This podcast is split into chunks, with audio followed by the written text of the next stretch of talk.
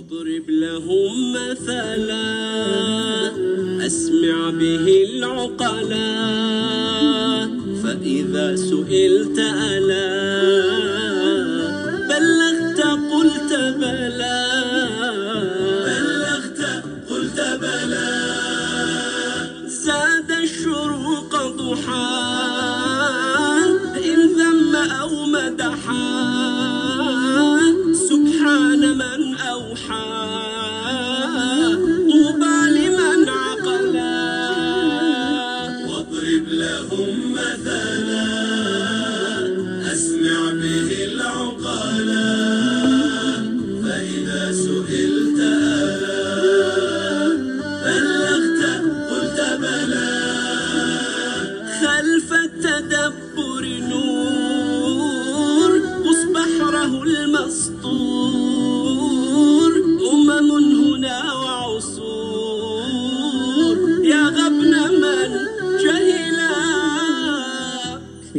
الرحمن الرحيم. الحمد لله رب العالمين والصلاة والسلام على سيدنا محمد وعلى آل بيته الطيبين الطاهرين وعلى صحابته الغر الميامين.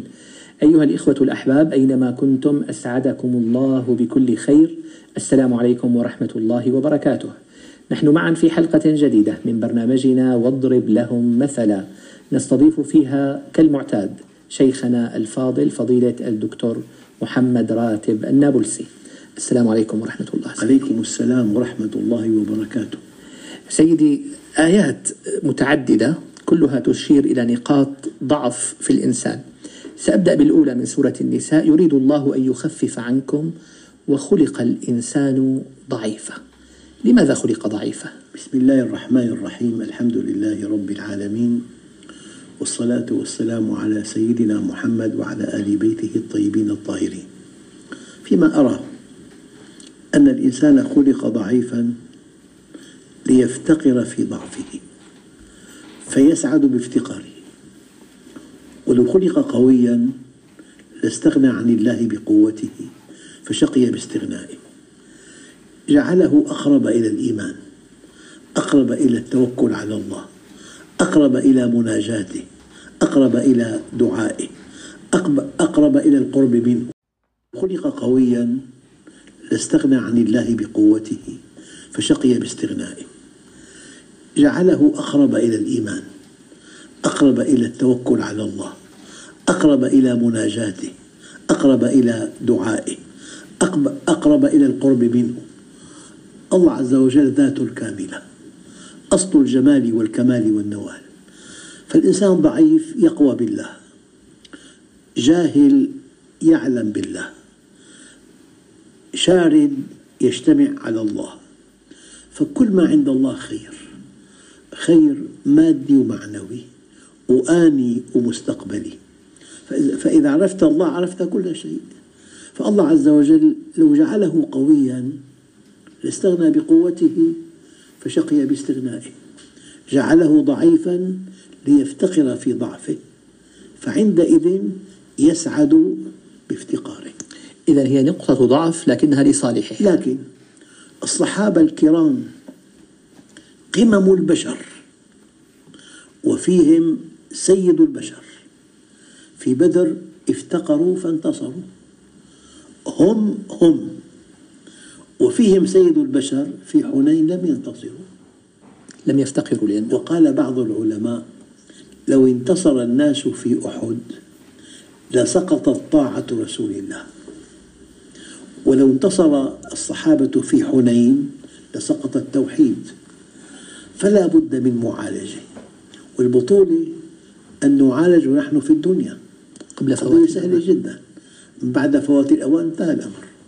إذا أريد مثلا سيدي يعني هذه الآلة التي تقولون آلة عظيمة الدفع في مسرى التيار هذه نقطة الضعف. فيوز. نعم. يعني وصلة صغيرة جدا ضعيفة جدا. على حرارة معينة تسيح. فإن ساحت انقطع التيار. هذا الضعف في الإنسان. هذا الضعف. يعني لا جهاز كمبيوتر حقه 50 مليون في أجهزة عملاقة. في بالوصلة بالوصلة الكهربائية منطقة ضعيفة جدا يعني ال- الشريط ضعيف جدا. على حرارة معينة يسيح. فإذا ساح قطع التيار. نعم. هذا اسمه الفيوز. نعم.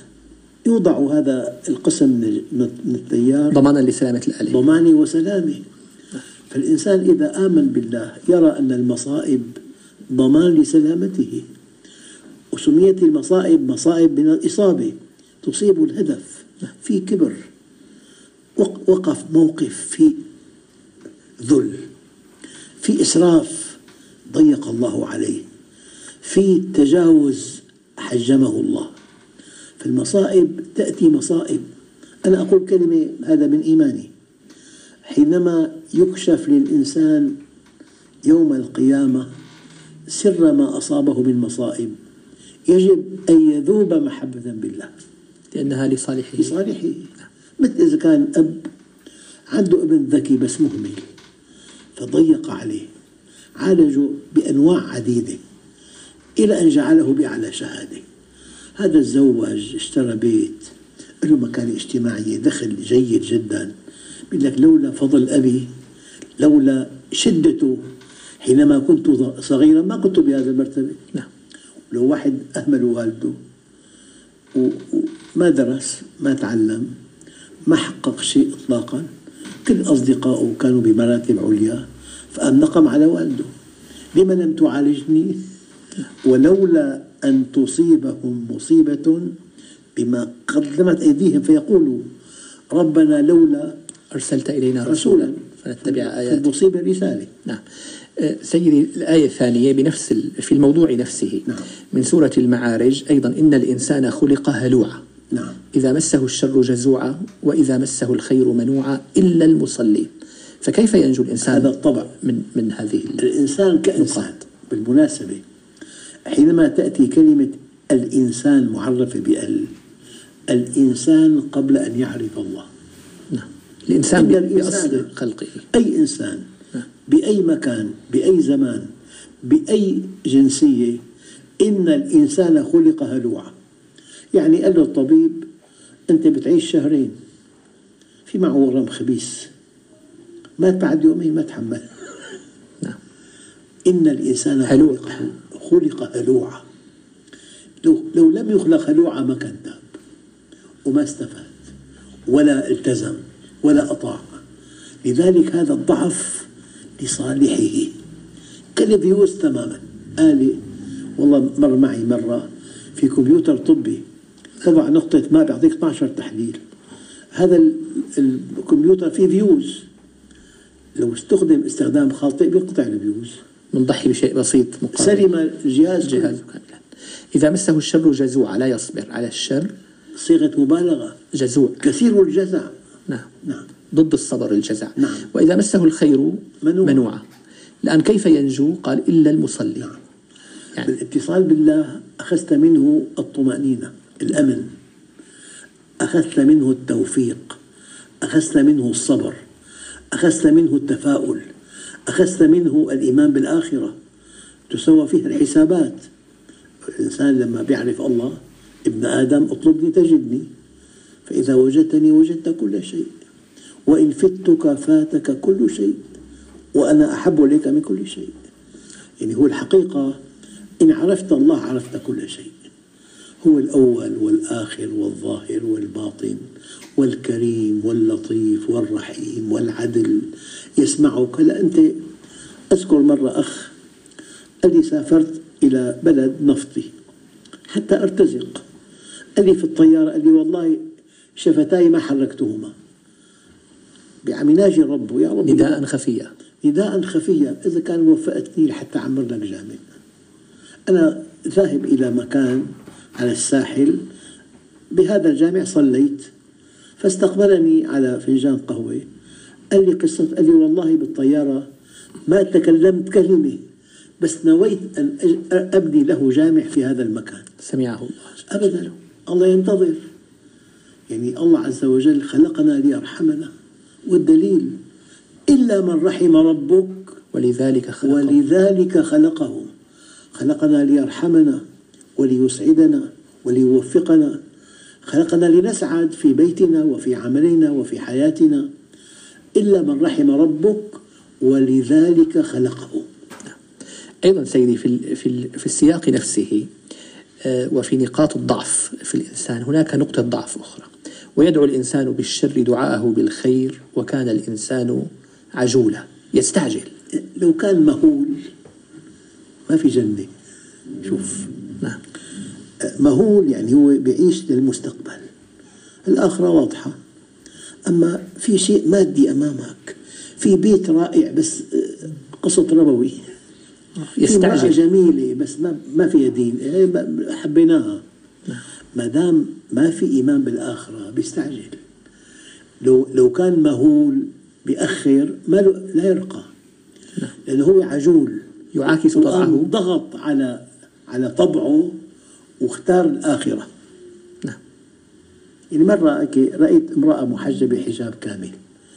قلت يا ربي هذه عندها مفاتن أي فتاة أخرى. خافت منك فحجبت مفاتنها على الناس. لا لها عندك أجر كبير. هي لم تستعجل. أبدا.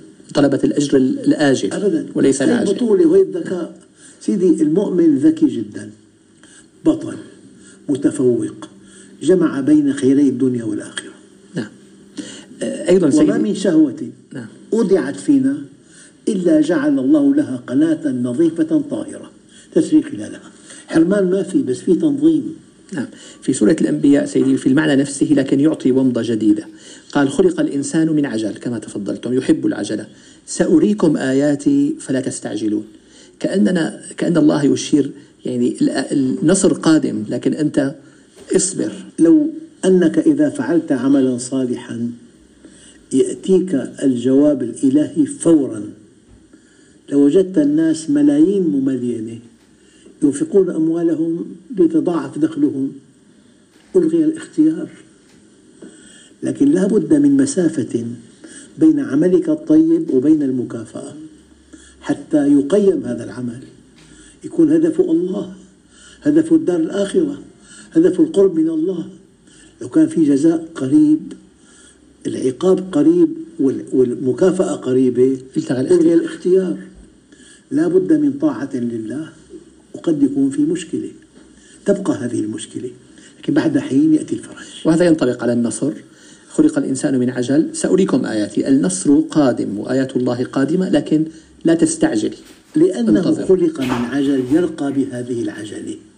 أنه اختار شيء خلاف طبعه. يرقى باختيار الآجل. ارتقى اختار خلاف طبعه. نعم. جزاكم الله خيرا سيدي وأحسن إليكم.